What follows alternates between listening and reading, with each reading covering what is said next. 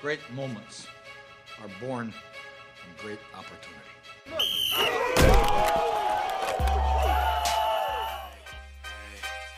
Last name ever, first name greatest. Like a sprained ankle, boy, ain't nothing to play with. Again. But before you can ever reach anything, you have to believe it. You don't just mistakenly become great at something. Now go out there and take it.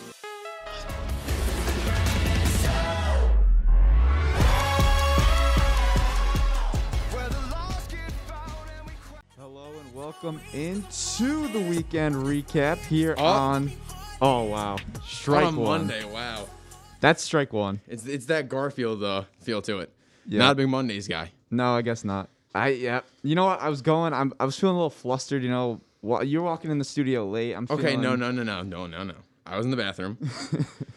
you you you're perfectly a- capable of, Matt had a little bit of an uh, Aroldis Chapman situation going on. No, I'm just kidding.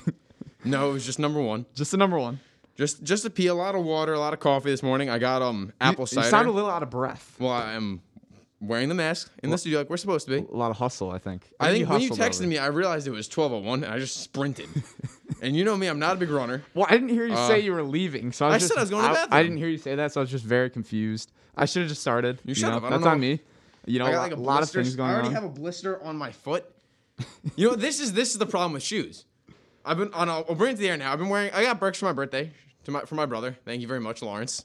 he wears them a lot, Lawrence. I've he's worn getting a them a lot, of. He's getting a lot of. Uh, I, I've worn maybe four pairs of socks the entire semester because Yeah. I don't go anywhere. I stay in my house or I go to the Gonian. Yeah. We're here, and how can you wear Birks and be anti-Crocs? That's my question. because Crocs are an abomination. They come. in- They're they're from the same family. No, they they are not Comfortable from the same family. shoes that you wear without socks. They are not from the same family. You're, no, God, that to they me. are not. No, To me, they are. they're okay. You know what they are? They are the children's version of Birkenstocks. Okay. and children can wear them, Not adults. but not adults. No. Okay. Once you can, once you can, once you're in high school, I would say middle school, you cannot wear Birkin. You can't wear Crocs. I'm sorry. Okay. I'm I'm never a Crocs guy. I'm pretty anti-Crocs myself, but I understand why they've become kind of a trend, especially among like college-aged. But we can't wear slides. Why are we wearing Crocs? Wear slides. That's true. Grow up. Well, you're, Crocs you're are not a little bit more like a shoe in a sense of they're no. little. Yeah, but they're they're plastic. Yeah, I guess. Get out of here with this. They're, are they plastic? They're yeah. like a weird. They're Like, like a rubbery plastic. They're nonsense. They are nonsense. Anyways, we got a big show today on the Watling and Owens show after a big weekend in sports where, I mean, the Jets looked bad, the Bills looked good, and then in the baseball side of things, the, the Mets keep struggling. The Yankees are able to sweep the Orioles. So we've got a lot to talk about, Islanders as well. Odd Man Rush will update on our picks, which we, we if people listened to us, we would have won some money. I'll say that. Uh, but first, we're gonna start with the Bills and the Jets, and the Bills take care of business in Week One, 27 to 17. Not a huge surprise there. I think both of us thought that the Bills were gonna be able to take care of business in that Week One game. But one of the bigger storylines from yesterday was Le'Veon Bell, who left the game briefly. He pulled a hamstring. The play was was weird. I mean, when it happened at the time, it looked like kind of a bad injury. He he came up grabbing his hamstring after he got tripped up on a pass interference call that would have led to a touchdown actually had he not been tripped up. Ends up grabbing the hamstring, but then he comes back for the second half, plays basically one play, catches a screen pass. You can see the lack of explosiveness, and they kind of noted that on the broadcast. He ends up missing the rest of the game. And when Adam Gase is asked about it after the game, he admitted that he was upset that he ended up putting Bell back into that game. And look, I think the the whole game was a mess for the Jets. I didn't love the idea that Gase. I guess it's weird because if Gase doesn't put him in, you say where is he? And then you have that issue during like there was in the preseason or not really preseason but training camp where Bell said, "Look, my hamstrings are fine. I can play. I could have practiced in that scrimmage." So it's kind of a, catch twenty two, but you've got to have better communication. And for Bell, he obviously wants to play, but if he's not feeling it, as a coach and a training staff, you have to figure that out. And for me, the biggest issue was Lev Bell had six touches through the first half. You're going to tell me he couldn't touch the ball more in that first quarter when you were just abysmal? Run the ball. You have an offensive line now. Run the ball because clearly Sam Darnold did not have it to start. Three for 10, throwing an interception, and he had time in that first quarter. I forgot the number. I'll look it up now because I sent the tweet to you. Luke, Yeah. and it was he had a lot of time to make these throws, and he just couldn't do it. Yeah, it was Rich Cimini, I believe, that tweeted that he had At least at three, least seconds, on six of his first eight drops dropbacks per next gen stats. The protection was there. And look, The receivers maybe they weren't. The throws clearly weren't there for Darnold. But this can't be on Sam. He's too good of a quarterback. He's too good of a prospect to not make these throws.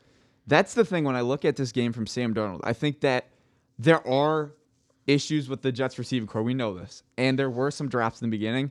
But there's a few throws that I'm looking at. And if you're an NFL quarterback, you just have to make those throws. You know, he missed a couple of those where it's not on the receivers. It's just Darnold not making the best throw. And as you mentioned, why aren't you running the ball? You have Le'Veon Bell, who says he's in great shape. They talked about it before the broadcast. You know, you hear guys say best shape of their life all the time, but Bell was saying, I woke up one morning and I thought, I can be better than I am right now. And that's what he worked on all offseason. And you're only going to give him the ball six times in the first half? And the two times you threw to him, they were extremely positive outcomes. So I just don't understand the thought process behind not giving Le'Veon Bell the ball, especially when Sam Darnold was struggling early on. The dude lost over 20 pounds. He was in incredible shape. He's 210 now. I mean, that's still a lot of weight, but it's all muscle. He's slim. Look at him. He looks amazing. For him, the fact that you don't give him the ball more, he's your best weapon by far. And the fact that you're barely even throwing to the guy, to me, is utterly ridiculous. It is it's such it's so asinine, it makes no sense. And this is the Gase we saw from last year. There's no difference in this team from last year. And it's the third year of a quarterback, second year in the offense. Let Sam Darnold loose. Let him do something. Let him make mistakes. Because I'd rather see him throw 20 interceptions than him throw 20 incompletions. At least give him a chance to, to prove himself. Yeah, and when Bell was in that in that passing offense, he had two catches for 32 yards. He would have had a touchdown catch, as I mentioned, on that hamstring pull where he was open. Bill's linebacker grabs him to prevent the touchdown, and when he gets grabbed, he kind of tries to shift off. You can see the weight just go all the way on that hamstring. I don't know what it was about the turf yesterday. There were a lot of guys slipping, so I'm not I'm not sure if that was a Bills stadium issue. I don't know exactly what was going on, but yeah, the Jets didn't look great, especially on offense and defensively. I mean, really, the numbers that are the number that really just is mind blowing to me, Matt, is you look at time of possession. The Bills had the ball for 41 minutes and 16 seconds. The Jets offense had the ball for 18 minutes and 44 seconds. You can't win football games when your defense is on the field for 41 minutes. The Jets led the the NFL in three and outs last year. They had three and outs in the first three drives. They obviously didn't control the ball at all. And that's just going to kill your defense if they're out there for 41 minutes. It was four yards in the first three drives. Yeah. You're gonna tell me that Lev Bell couldn't just somehow magically get four yards on two carries? Even Frank Gore, if you give him the ball, he's going to get you two to three yards every time. I mean, he had, he had a really solid day. Six carries, 24 yards rushing. I mean, I think most of those rushing attempts came when what the Bills' second defensive pairings, whatever you want to call it, their their second stringers came in. That's why you see kind of these inflated numbers for the Jets offensively, where Crowder goes for 115 and a touchdown. Yeah, that, that was a nice play by Crowder. It- he he's a guy that when he gets in space, he can make things happen. He kind of caught a a low pass. He's able to basically just outrun the Bills defense for a, a 70 yard touchdown. So that's a promising sign. On the defensive side of the ball, like I mentioned, it's hard to judge the Jets secondary. Their corners didn't look great, and it's tough because the Bills do have a lot of weapons, and we don't we didn't really know what they were going to do going into this game.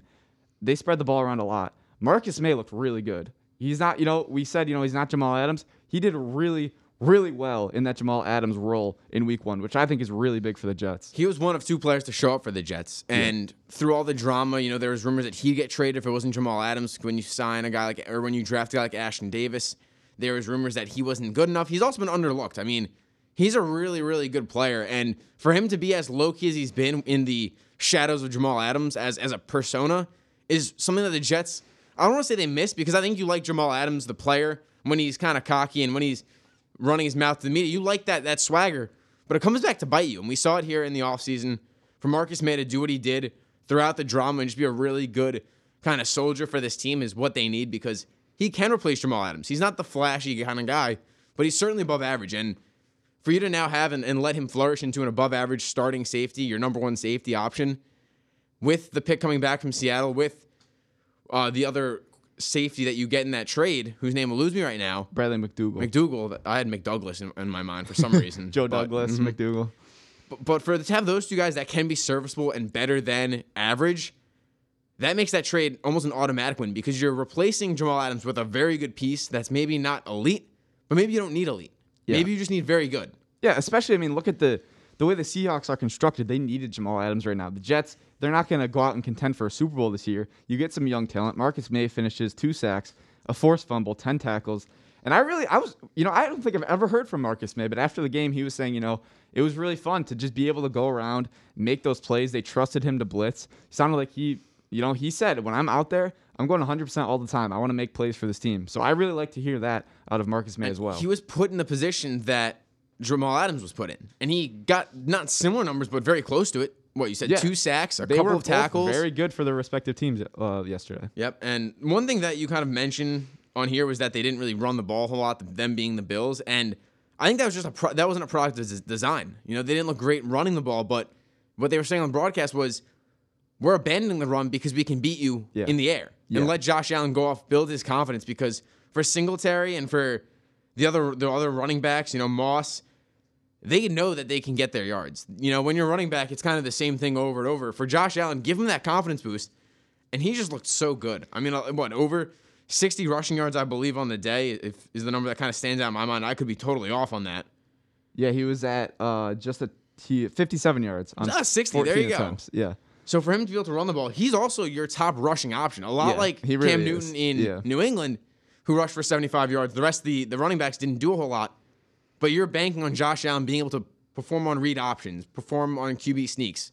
You know, run run the ball, sneak out of the pocket and pick up 5, 10, 15 yards. And he's done just that. He's been incredible. Yeah, the only issue was the fumbles. He had two fumbles in the red zone. So when I look at this Bills offense, they're they're fantastic. They punted one time. The biggest issue in the red zone, they went or within the red zone they went 3 for 8, which is not great. You had the two fumbles from Allen. You have your rookie kicker miss two kicks. They left a lot of points on the board. You can afford to do that against the Jets. You can't afford to do that as the season progresses. My biggest, I think, exclamation point next to this offense, they spread the ball around. Stefon Diggs, eight catches. John Brown, six. Cole Beasley, four. Knox got two catches. Moss caught a touchdown pass. The amount of weapons the Bills have makes it really tough for any secondary to line up, especially a Jets secondary that we mentioned. You know, safeties, I think they're above average. Cornerback wise, still kind of trying to figure things out.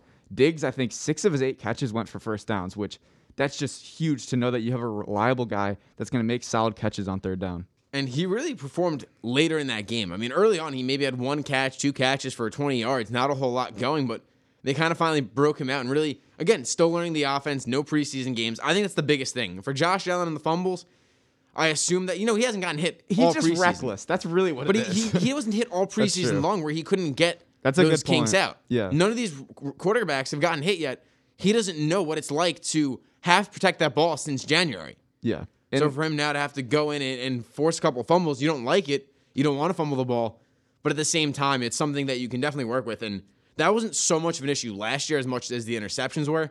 And I think having another year under his belt, you can kind of tame that back. For for Daniel Jones and the Bills, which we'll get to later, or the, and the Giants, I should say, that's gonna be really interesting because he's a guy that hasn't proven that he can avoid fumbles. And now going into Monday night, a really good defense you're going up against, he's got to try to tame that down quickly because if he can't, you wonder if it gets in his head and if it keeps kind of spiraling. And I think one thing Allen has the comf- the comfortable the comfortable I don't even know what the actual word is. He's more comfortable now that he has more weapons. You know, Daniel Jones does have the weapons, not quite to the level of Josh Allen in terms of the receiving corps. But I think as Allen realizes he can trust his receivers more, he's going to rely on his legs a little bit less. But that being said, I mean the Jets they didn't get a ton of pressure, but when they did, Josh Allen's gone. You can't tackle him. Like he's impossible to tackle. He makes so many runs that are incredible, and that's kind of why when he fumbles on that first drive, I'm thinking, you know what? I think it's going to be okay because I think Josh Allen's going to be able to kind of get back on the horse. And then, you know, for the Jets, I think overall just a sloppy game. Special teams, their punt defense was really bad. I mean, punting wise, good. Punting defense, pretty bad. And when you set up your defense to be kind of with their backs against the wall every single possession, it's going to wear them down. And I think that's kind of what it boiled down to. But as the game went on, Jets defense looked better.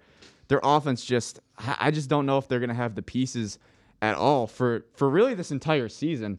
I'm not sure if the receiving corps is going to be great, but you hope you get Mims back next week, uh, and you hope that maybe you see a little bit more out of Breshad Perriman. Good to know Crowder's there. You didn't really see much out of Chris Hogan. So I just don't know if their offense is going to be able to do much of anything. And that's demoralizing for a defense when your offense just isn't scoring at all.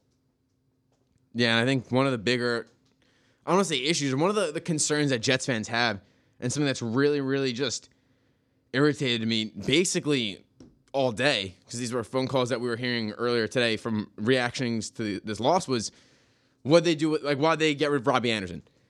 He had a great game. Don't get me wrong, but he knows the coach in, in Matt Rhule. Teddy Bridgewater Water's a solid quarterback, and you're playing against a, a Vegas defense that kind of forgets about him when he's the number two, number three receiver.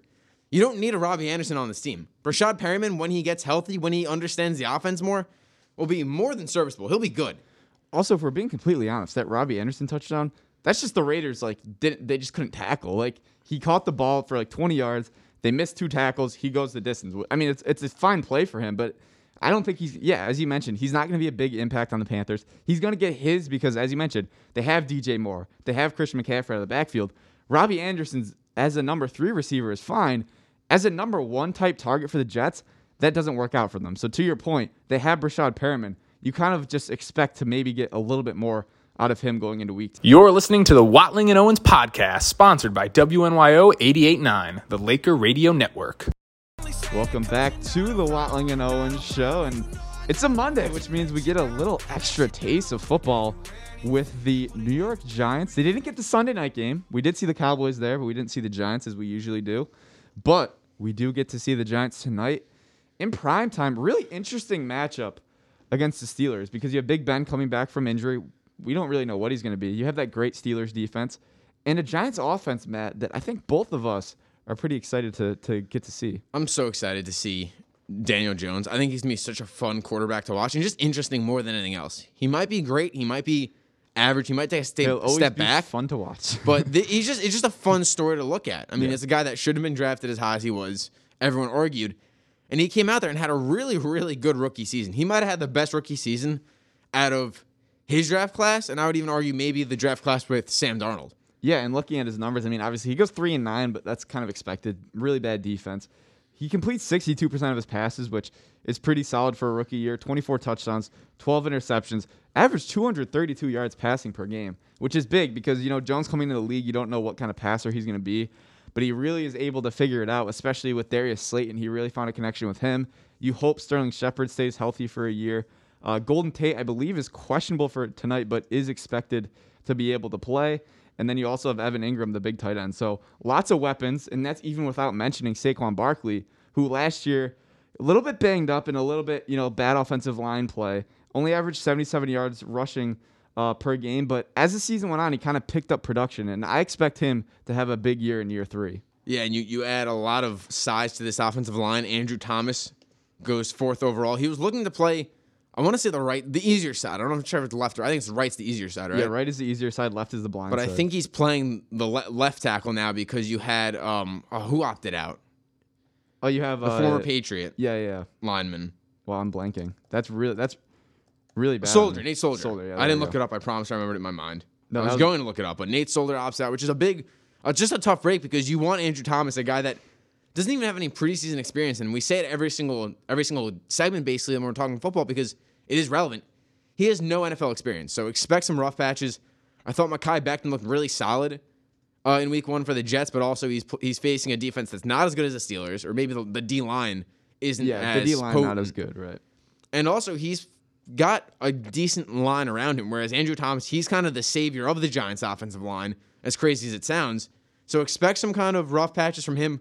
One thing that's so tough is you lose Xavier McKinney, that second round pick, 36th overall, who is really supposed to shore up this defense. And I mean, your, your cornerbacks are putrid if you're the Giants right now. They're just not really good at all. No, they're not. And for the offensive line, I will say, I'm gonna give them a little bit of a pass no matter what happens tonight, just because you're against the Steelers. I mean, TJ Watt's just a freak. No, no one really can block TJ Watt, so I kind of can give them a pass. You know, if they look a little bit, you know, shot out of the gate.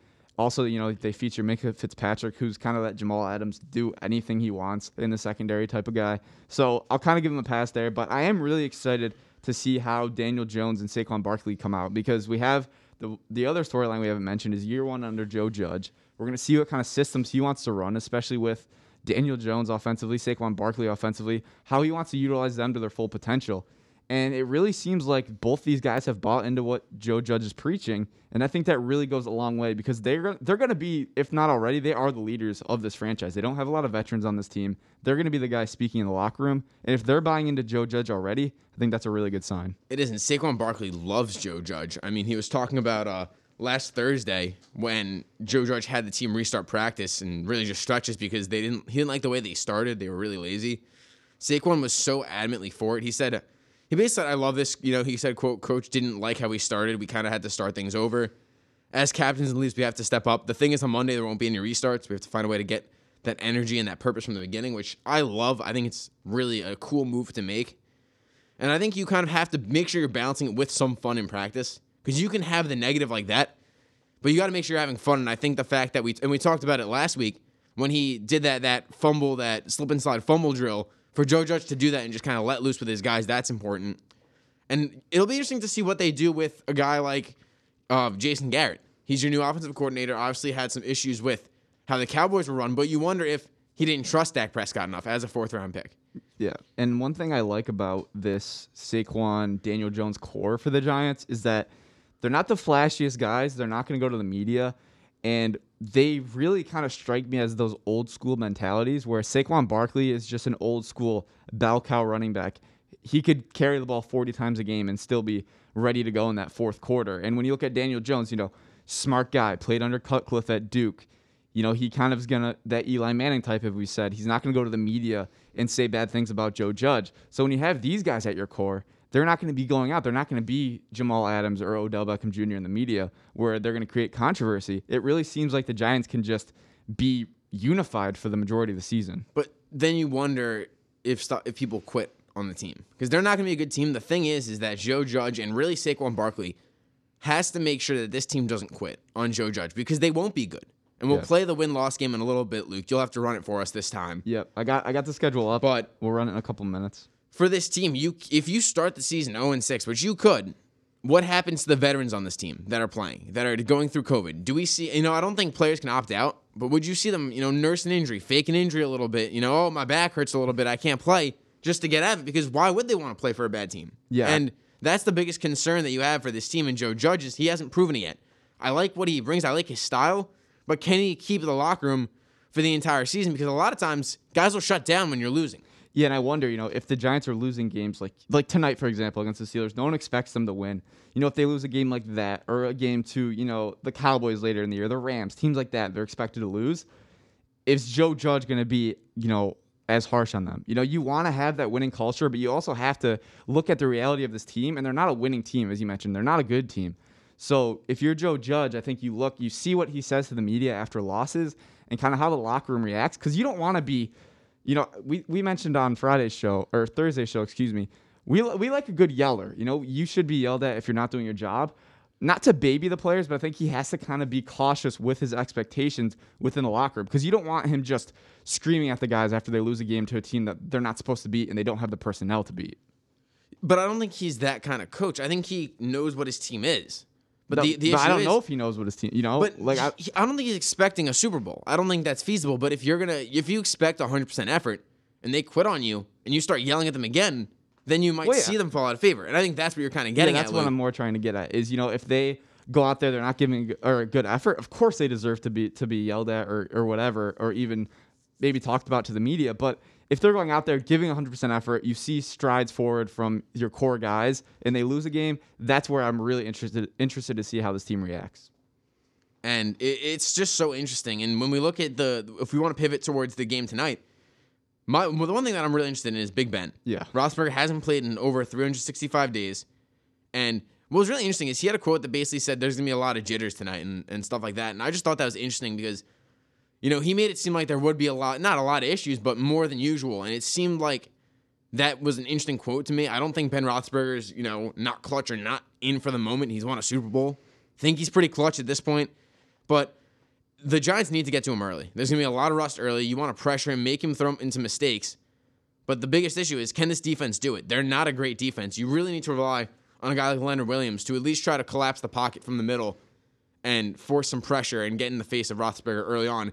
If the Giants even have a shot at winning this game. Yeah, Leonard Williams is the guy I look at to be that leader. And then you have Marcus Golden that linebacker who had 10 sacks last year to lead the team. He returns. He's going to be a big piece.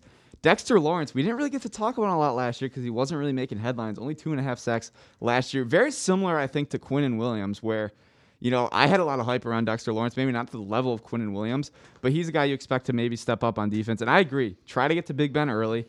But then, I mean, there's the whole issue of having James Conner at running back. They've got a good receiving corps. It's just, to me, it's going to be too much for the Giants defense to be able to handle. Yeah, we both have the Steelers at minus five or uh, plus five and a half, I should say. Minus, minus. Wait, the Giants. Oh, the Steelers are favorite. That's Yeah, right. yeah. My bad. No, yeah. We both had that pick, yes. That'll be that'll be just interesting to watch. I I could be close, but That's also I could see the defense running away with it. But none of these games have really been blowouts. By the end of the day, I mean, it was the the Ravens Cleveland one was a blowout, and I think that was the only one. Yeah, I mean, Jets Bills was a 10 point game. Not really a blowout, but it felt like a blowout. It but was, yeah, but I then you have the garbage points. Yeah, other than that, you really don't have a ton of blowouts.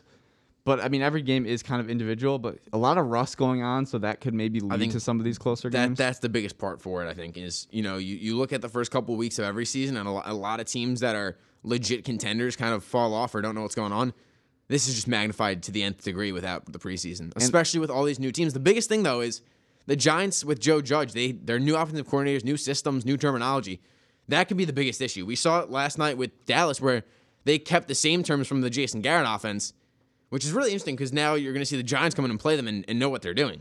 yeah, and for the rusty part, though, if you think about it, I mean, Big Ben's probably the rustiest quarterback in the Yep. NFL right now. So that will be something to watch early. Let's take a look at that Giants schedule. We Oh boy, kind of teased Let me it. get It's- my uh, pen and paper so we can Oh get yeah, the. you uh, want? Oh let yeah, me we'll write have, this down. Yeah, we'll have Matt get out his pen and paper so we can keep track. We did this with the Jets and the Bills. We both had the Bills at ten and six. Matt had the Jets at four and twelve, I believe, and I had them at six and ten. I think that was. I think that's what it was. Ended up being chalked out to something along those lines. And so. yeah, so I know we both had the Bills at ten and six. Yeah. For the Giants, interesting team. I think they're going to steal some games. I think they're going to steal some games, maybe surprise some people in some. I mean, we saw Washington beat Philly yesterday. So, I mean, really, the NFC East is just, it's ugly every year. It is. It is. And I don't think the Giants are going to win it, but I think they can steal some games. So, we start tonight against the Steelers. I'm assuming we're both Yeah, we both loss got there losses, yeah. because we obviously picked that game. Week two, they go at Chicago. That's interesting. Chicago. And we've kind of seen teams play, so maybe it'll be easier. I mean, the Bears' big comeback yesterday. Do you trust Mitch? I'm going to give the Bears the win. I think this is this uh, kind of time where you see the Bears, they go 2 0. You're like, oh my God, they're good, they're good. And then they're going to fall apart. Yeah, I'm gonna go Bears there. Uh, in a close one though. You know, that's a game I could see the Giants win. Week three, home against the 49ers, who did not look all that great against uh, the Cardinals Loss. yesterday. I'm going lost too. Week four, at the Rams. I want to say win because you need to win at some point. Yeah. But I just don't think. Loss. yeah, I, I'm going lost too. Uh, next game is a the America's game of the week at Dallas in Week five. They're going to win. They're gonna win that game. I'm gonna so. I'm gonna actually give them a loss there. I think they're better than the Jets, so I have to somehow find them five wins. That's true. That's a, the game they could win. I'm giving them a loss. I think they start 0 and 5. Uh, week six though, home against Washington. I'm gonna give them a win. yeah, there. win. And then moving into another divisional game, quick turnaround, a Thursday night game against the Eagles in Philly. I'm actually gonna go with the Giants here. Yeah, I think I think that Thursday night game kind of takes them both down a peg, but I think the Eagles kind of mess around. And then we get a I have a three game win streak for them at three and four right now. Okay. And I have them at two and, And five. five as we move forward. They get the extra day on the flip side. They play the Buccaneers at home Monday Night Football. Tom Brady against the Giants. Loss. Yeah, got I got to go loss. I think the Bucks will figure it out by then. Next week at Washington again. I think I'm gonna go, I'm gonna go with the Giants. I I'm gonna go loss. I think they split. Okay, I'm gonna I'm gonna say the Giants sweep. Then they play the Eagles again next. Which Loss. Yeah, I'm gonna go loss there as well. How many how many weeks are we at right now? so we have How many games are two, left? Three, four, five, six, six games to go. Okay, we're so good. we're, We're at ten good. games. We're right feeling now. good. At Cincinnati, Win. I'm gonna go win as well there. I gotta find them wins, baby. I gotta It's find true. them. I don't think you'll find a win in the next week at the Seahawks. Probably a loss. Yeah. I'm gonna go loss. Interesting game here. Cardinals at home the next week. I'm gonna give them a loss too. I'm gonna go. Uh, I, I don't, I don't think the Cardinals are that good. I just I just like yeah, I'm, a I'm gonna have to give. I'm gonna have to give the the Giants a loss there. Yeah. Home against the Browns. Odell makes his return to New York. See, the Browns have such a good offense, but I just Allegedly. they, they have the weapons. they have to. good weapons, but I just I think it's a win for the Giants. yeah, I'm gonna have to go with the Giants there too. Love the narrative. Uh, next week is week 16, so we don't know who starters gonna be playing. They Mm-hmm. go at the Ravens. I think it's gonna be a loss. Yeah, I, I gotta go loss as well. How many how many wins do I have them at right you now? have them going at into the one, two, three, four, five. You have them at five. Wow. Okay, that's I'm at five too. all right. So here we go, Matt. Week 17 against the Cowboys at home. I think it's gonna be a loss. I think the Cowboys gonna be playing for something. Yeah. I think the Giants are gonna try to play spoiler and they just can't do it. I'm gonna go loss as well. So we, We both have them them at five, and 11. Okay, I thought you were gonna maybe try to push six and ten. No, no, no. I said they're gonna be better than the Jets, and they're better than the Jets at five and eleven. All right, so we both have the Giants at five and eleven again. And they could surprise people. I mean, I think the loss of McKinney really, really was tough. I think if you could have had him play, maybe he comes out and plays like uh, Marshon Lattimore was playing for the Saints. Obviously, a different position. You're reliable on more with the Giants, but he could have had something like that. You could have seen him really step up, maybe make a couple plays you wouldn't typically see. But their their secondary corps pretty solid. I mean, we're not solid, but you've got him. You got Jabril Peppers, who's a solid piece as well. I think Joe Judge is gonna have a lot of fun with Jabril Peppers too, being that kind of wild card that he is. Maybe play him a bit like a Jamal Adams type, where he can blitz the quarterback, he can kind of drop back into secondary. Maybe play a tight end a couple times. He's a little undersized to play the tight end, but if he can try to bulk up and just get the inside, get the speed, he might have a chance. You're listening to the Watling and Owens podcast, sponsored by WNYO 889, the Laker Radio Network. And we're back. Odd Man Rush on a Monday. The second, or uh, rather, the third Monday edition. Coming in with a little Drake. Still working on, on the man. new intro. We'll have We it- are. We will get it for you shortly, at some point. I think. Are you gonna? You want to do that? Or do you want me to do it? We'll see. We'll see what happens. I really don't. I just. I did the intro of the show, which we didn't get to play today, unfortunately. That's true. But it, it was supposed to be in the in the computer. We're working on it still, yeah. and we'll get to you. You kind of teased it a little while ago. The Aaron Boone, Aroldis Chapman saga. Yes. It was what was it? It was the 12th, which is that Saturday game. Chapman was looked at by his manager, Aaron Boone, and the the media asked him, you know, what was the deal with that? Why'd you go out and ask him? And a pretty pretty funny response from Boone. He couldn't stop helping himself from laughing. So let's take a listen here. Aaron, uh, what sent you to the mound for Chapman in the ninth inning? Why did you head out there? I was just checking on him. Um, What did you see? I guess. um, he's fine. Okay. It, it seemed like We'll leave it at that. okay. uh, After he got the out, he was kind of laughing, and he turned around to center field. What was going on with that? He, he's fine. He's fine. Mother Nature Okay. calls sometimes. Oh. okay. No follow up. And my, my favorite was I think it's Bryan Hoch. I think his name is. Yeah. And he just goes, no further questions. That's I think that's my favorite response to it. that's so funny. And then we the video. There was a video pitching ninja put out. It was like, uh, it was like he because he does like the pitch videos. He goes, Aroldis Chapman trying not to, to poop himself, and it was like him pitching, and you could tell he was like He was holding it in really yeah. And then I don't think he was able to hold it in. And look, I think that we've all kind of been through it. You're in a situation where you can't just leave, yeah. whether it be in the press box or here even. But have you have you ever had a situation like this, Luke? I mean, I've never gone to the the length that Aroldis Chapman had to end up going to, but yeah, there's some bad situations. You know, sometimes you're driving like on a you know a highway, Especially up here where there's no, rest stops. brutal. That yeah, I don't really have a ton of crazy times though. I'll say that I, I've been very very very blessed in that Yes. sense. And for Aroldis Chapman, that's the worst possible time. Like you're in the game, you can't come out now, especially no. You know, you have the batter minimum. Like, I don't think that causes an exception to the rule. Could you say it's an injury though? That's true. I guess. Could I guess you it say could like, hey, look, qualify. I'm, I'm injured, or you could probably go to the umpire and be like, look, like I can't pitch. Yeah. I'm going to poop myself. Yeah. and I think you could get away with it. That's wild. Just wild. In- incredible story, and we'll, we'll move over now to maybe something that's not so incredible is Tom Brady. Oof. struggled a little bit in his debut. Two interceptions and a 34. Is it 23 or 32? I thought it was 23. What the score? Yeah. Yeah, it was 23. Okay, I wrote it as 20 as 32 by accident. Lost to New Orleans Saints, the third straight game, he's thrown a pick six. One against the wild card AFC wild card game in Tennessee, and then week 17 in Miami.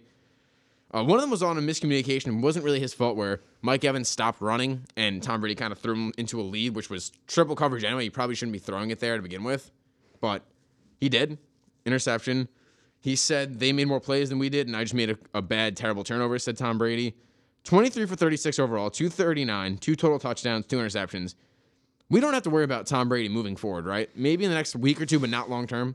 Not long term. There's some things that concern me just because Bruce Arians' offense is so dependent on throwing the deep ball, and Tom Brady just doesn't quite have the deep ball that he used to have.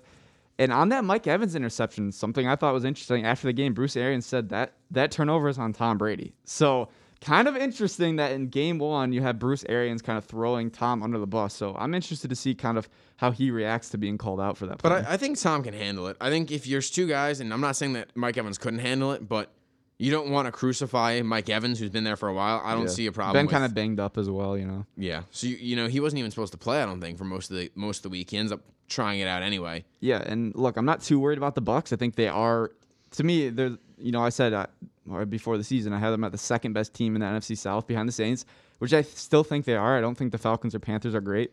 They can easily contend for a wild card spot with the extra slot. I'm not too worried, but definitely I think something to keep an eye on moving forward. And this is almost the performance you expect from their defense. You're playing the Saints. They're such a good team. They're healthy. They've got everyone going. You know, Alvin Kamara was in. He wasn't too effective, but really, it's it's it's interesting. I guess it was a lot of the defense, or rather, of or Tom Brady throwing the interceptions that made a big dent. I mean, you take away the seven points from the pick six, you get to 27, and I mean, it's a solid day.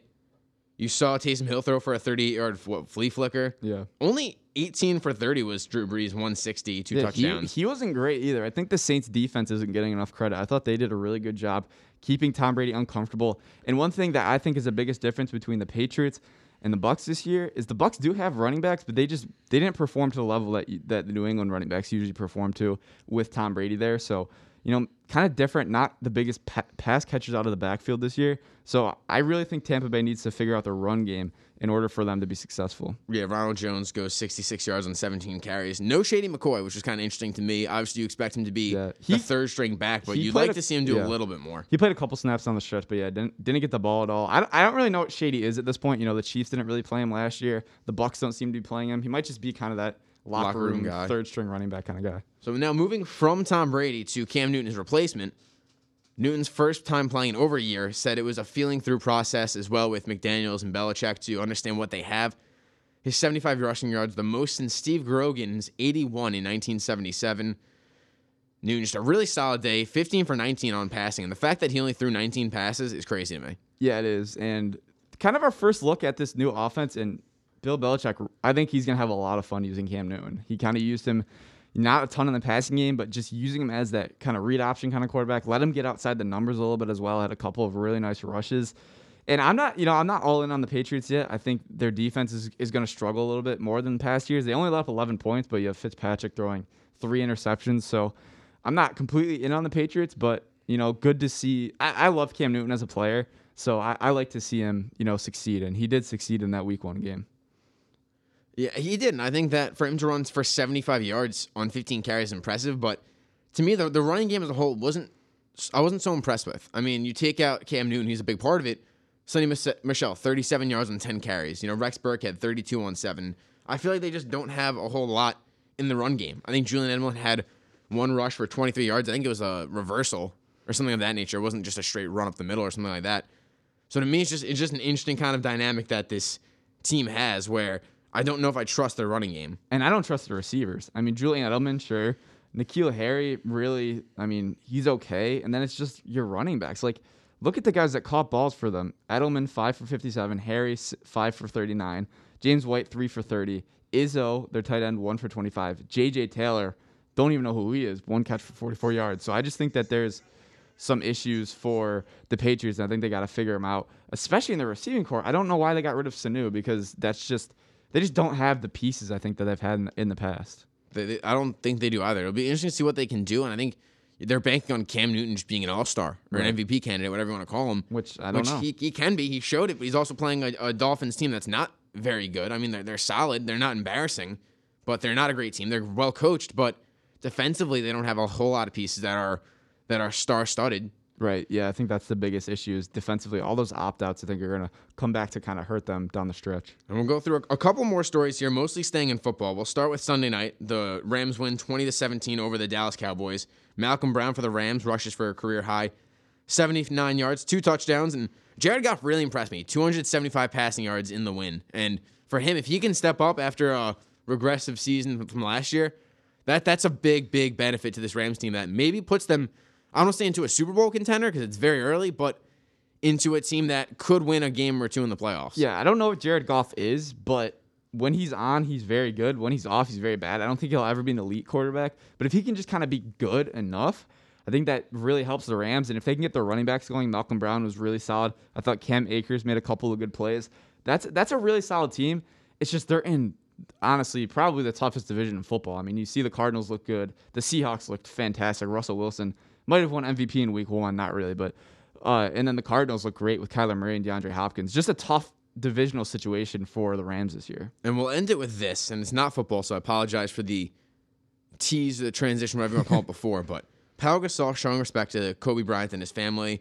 Uh, him and his wife just had a kid, naming her Elizabeth Gianna Gasol. Obviously, Gianna for Kobe Bryant's daughter, who unfortunately passed away with him in the airplane or in the helicopter accident. But just such a, a nice tribute to a family that I didn't realize that they were this close until after Kobe passed.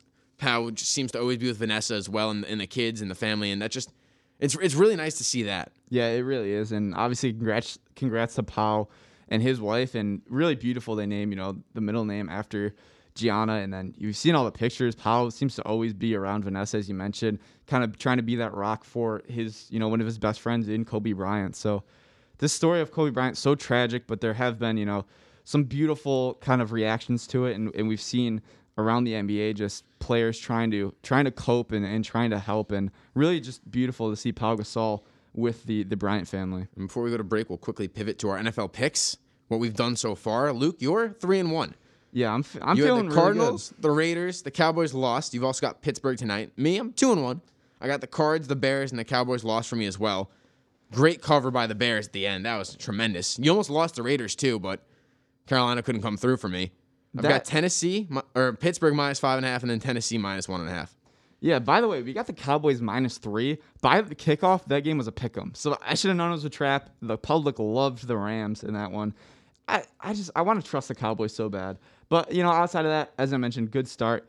I'm really interested to see how because I mean we both have the Steelers pick. So this week is probably going to be determined on that Titans Broncos game, which you have the Titans. I think the Titans will probably cover, but the altitude, the weird kickoff time for Tennessee, you just you never know. We'll see. You never know. We'll see. Do we have a bet yet? I've, I've, we need to figure this out. You Well- haven't performed your bet from last year either, True. but But you I've taken steps. I was big. thinking like a like a swimming snoot snow angel type thing. Yeah, which so like I think is awesome. kind of cold, but also like you won't be up here Yeah, uh, for the sure. second semester. I mean, you can drive over. I'm sure it's not that far away. Yeah, But is, is that what we're going on, or is something more embarrassing? I think we. I think it's a good. That's a good one. All right, Uh, we can we can try to think of other ones. I'm just not very creative when it comes to this kind of stuff. neither so am I, and we don't have like the funds to do anything really crazy. Right. But Yeah. I you like still the- got to take the SAT at some point. I don't know when you're gonna do it. Happen. It'll happen. I, I don't know when. I'm you haven't even, print, you haven't even printed it out yet. I don't think you're gonna do it. True, but I have the PDF, which is That's shameful. That's do you want to do it on virtually on your computer and like type it in, or is that too difficult with a Mac? I guess I, I don't know. I, I could look into it. I'll print We'll, it out. we'll figure it out. We'll, we'll we'll make something happen here. Yeah. Some kind of video segment of some sort. yeah, And we'll figure that'll out. that'll do it for for Odd Man Rush. So back back to you, buddy. You're listening to the Watling and Owens podcast, sponsored by WNYO 889, the Laker Radio Network. Back here on the Watling and Owens show. One thing the Mets have been getting a little bit more distant from, as we heard Selena Gomez allude to there in the in the intro. There is they've been distant in the standings. They lose two the of win column. three. Yeah, I mean, yeah, but they're distant in the standings. They're not really distant in the win column. I mean, I guess They are. They're they're distant from wins. I guess we could say. They're socially distancing from wins. They dropped two of three from the Blue Jays. They're two and a half games out of the playoffs. Still three teams ahead. I'm officially, Matt, putting the done chain on the New York Mets this year. I feel like you're not There it ready. is. I feel like you're not ready. I think I'm ready. I think it's time. I, I, I wish. I think it's the fact that they can't make the playoffs right now is actu- absolutely despicable. It really is. You're, you're telling me you can't be one of the eight best teams? I mean, that means you're below. You are below average if you're the Mets. Yeah, it's, it's you brutal. couldn't go 500 this season.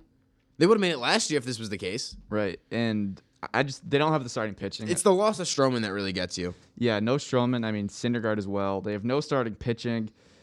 You know they go against the Phillies. You, you just can't. You can't. We can't keep playing the game where it's like you take two of three here. Like you just can't. You, need There's to 13 take two games of, left. Yeah, you, you, they need to win probably 10 of these games. Yeah, and this series against Philly, they roll out Porcello, DeGrom, and Lugo. you got to at least win the Degrom and the Lugo games. Porcello, I mean, he's just been bad this year, so who knows? You, need to win all three, but you, you can't expect to win it when Porcello's on the mound. You, he's just not good enough, and it's really a shame. I, I would argue, I because this would have been a fun team in the playoffs. I think they would have done some damage. I think the loss of Stroman really, really hurts, and I think it almost hurts even more when you find out that he kind of got the eligibility, didn't even, or the uh, the year of service, didn't play a game, and then sat out. I mean, that's Yeah.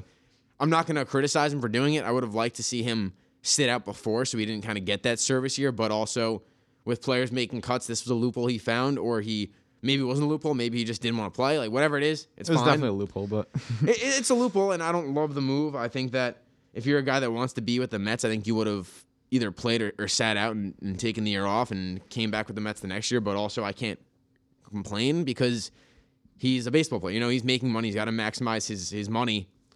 But that was a really tough loss. I think from there, it almost felt like the Mets didn't come back from that. You had so many starters for most of the se- most of the season early on. You lose Syndergaard in the offseason. You lose Stroman a week before the season starts, and it's just such a tough break. You you have Matt's not performing like he should.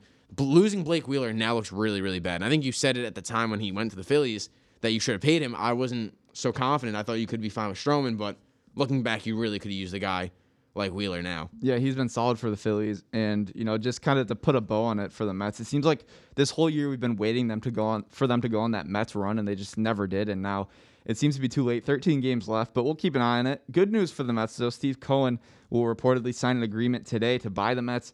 So the only step he has left, the only thing between Steve Cohen becoming the next owner of the New York Mets and the Wilpons being out, is he needs 23 of the 30 owners to approve his his buying of the team in November, which I'm expecting that he'll get. But there have been some rumblings about some owners being unhappy because he's too rich, which is I, that's just laughable. I mean, I get it. The Wilpons have kind of been in the basement and just just the stomping ground of every Mets joke. But getting Steve Cohen, I think, would really be a franchise changing move for the Mets. And I think the biggest thing is everyone's going to wait for it to happen all at once. I don't think you'll get it all at once. Yeah, I don't think like he's Steve not going to go out and sign. Yeah, I don't think this offseason he's not going to go out and spend $100 million or whatever it is. That's just not the, the, the system or the, the operation you can expect. It. He's going to try to bring his new guys. I wouldn't be shocked if Brodie Van Wagenen gets fired. I would, But then you look at I Luis wouldn't be either. Rojas, and he's been solid. He's done a good job. but he, he kind of feels like a stopgap. You know, he doesn't They feel like a, wanted wor- he doesn't feel like a World Series champion. I wonder Yeah. if Steve Cohen brings back Beltran because he doesn't true. care what people think. Yeah. I think he should bring him back if, if he wants him. I don't see any reason why Beltran shouldn't be a manager again. Why not give him with the why not play him with the Mets whatever you want and, and go from there. Yeah, or even maybe bring in- Hinch. Yeah, I've seen I don't know about that- Hinch, but But I would, the, I would the BVW and Hinch um connection. True. Or no, Alex Cora is what was it was was with the Red Sox? Yeah, Yeah, I've heard the Hinch BVW connection, but if he gets fired, you're not going to bring in Hinch. true. But I because I heard Cora might actually go back to the Red Sox. So Uh, yeah, I I heard that too, which is ridiculous. I think that's so asinine. Just well, don't fire him then. Yeah, exactly. And we'll move across town quickly to the Yankees, who just swept the Orioles. They're not only a half game behind Toronto. They've got a solid lead in the wild card. They're going to make the playoffs. I mean, I never was too worried. I said it the other day. I said my hand was a little bit on the panic button, but I wasn't going to press it yet. They, look, I mean, it's against the Orioles, but they did look good this weekend. The offense seems to be figuring it out. Biggest takeaway for me was the starting pitching looked really solid. So I think some promising signs for the Yankees going into these last couple of weeks. That was so important. That was so so important for this team to get all five of them, or rather four of the five. And I guess David Garcia had a solid day as well, or a solid outing in his last start as well. Yeah, and he'll be getting the ball on Tuesday. for for all four of those guys to go out there and give you actual starts with no one going less than five innings is so important. You would have liked to see Happ and maybe Tanaka go a little bit more. You know, Montgomery gives you nearly six innings of work. You would have liked to see them all go into six, maybe seven, but for Cole to go seven innings, obviously a complete game in, in game one of that doubleheader, that's huge. I mean, for him to rest your bullpen completely in that game, it gives you that kind of wiggle room for Tanaka not to play six, seven innings where he can give himself up to the bullpen. I think that was so important. That's what you expect out of a guy like Gerrit Cole. Give your bullpen a game off, a day off, whatever you want to call it, and let them just refocus because getting that day off and letting them just kind of hanging out, relaxing in the in the in the bullpen makes just a world of difference. And then a day off today, which is huge as well for the Yankees. And they look to get Judge and Stanton back by this weekend, which would be really big additions, obviously. And Gleyber Torres is finally figuring it out. I mean, he's been huge in this last uh, seven games. He's eight for his last 21, two doubles, a home run, seven RBIs. And he was the guy, you know, we talked about him and Sanchez. Sanchez is a bit, you know, he's a big swing and miss guy. You kind of expect him to either hit a home run or strike out. But Gleyber Torres was really the biggest head scratcher. And if he can be really a force, especially when Judge and Stanton come back, and he can kind of be that guy that he sees the better pitches because he's not Judge or Stanton or even, you know, DJ LeMahieu. But if he can be good down the stretch, I think he's really the biggest key for the Yankees going into this last couple of games. I think I have to cancel Gleyber. Why? Because of his glasses. As the glasses. So as Glasses as Gleyber, someone that baby. needs needs glasses for for prescription, he doesn't. So these aren't even sunglasses. no, they're like the uh, you've seen them, right? They're like the sport clear ones things, with right? like yeah. I don't know why he's wearing them. I He don't looks appreciate absolutely it. gorgeous in them. I'll tell you. that. Um, I don't appreciate using glasses as Do you a, feel like he's style. appropriating your culture? I think he is. wearing glasses. I really think he is. I, I don't appreciate it. I don't respect it.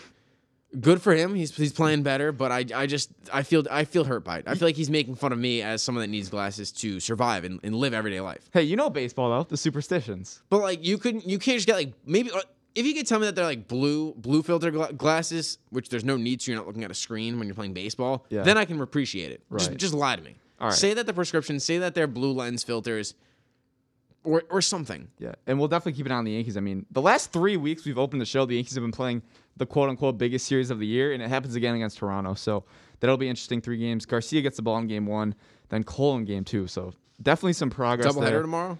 Or is Uh, it- or no, is no, it no. I was just saying of the series. Okay. I Yeah. didn't know if if because I don't. No haven't seen- doubleheaders left for the Yankees, which I think is pretty Oof, big. That's huge. So hopefully they can stay rested, stay healthy for the sake of Yankees fans. Maybe make a run. Quickly before we go, Matt, are the Islanders done chained? Yes. Okay. They were awful. They didn't look good. I mean, they played one of their better games of the series and still lost. There, there are a few teams in, in the NHL that can break your, not break your back, but kind of break your system. And Tampa's one of them. We saw it in the first round with Columbus. We're seeing it again with the Islanders. A good job by the Islanders this season. You want to get a legit scoring option for Barzal on that wing. I would love Johnny Gaudreau in the offseason if you can make a trade, but the cap's not going up and they've got contracts to sign as well, so we'll see if they can do that. And the Stars looking to clinch a spot in the Cup tonight. Who would have thought that could be a Stars Lightning final? Would be interesting.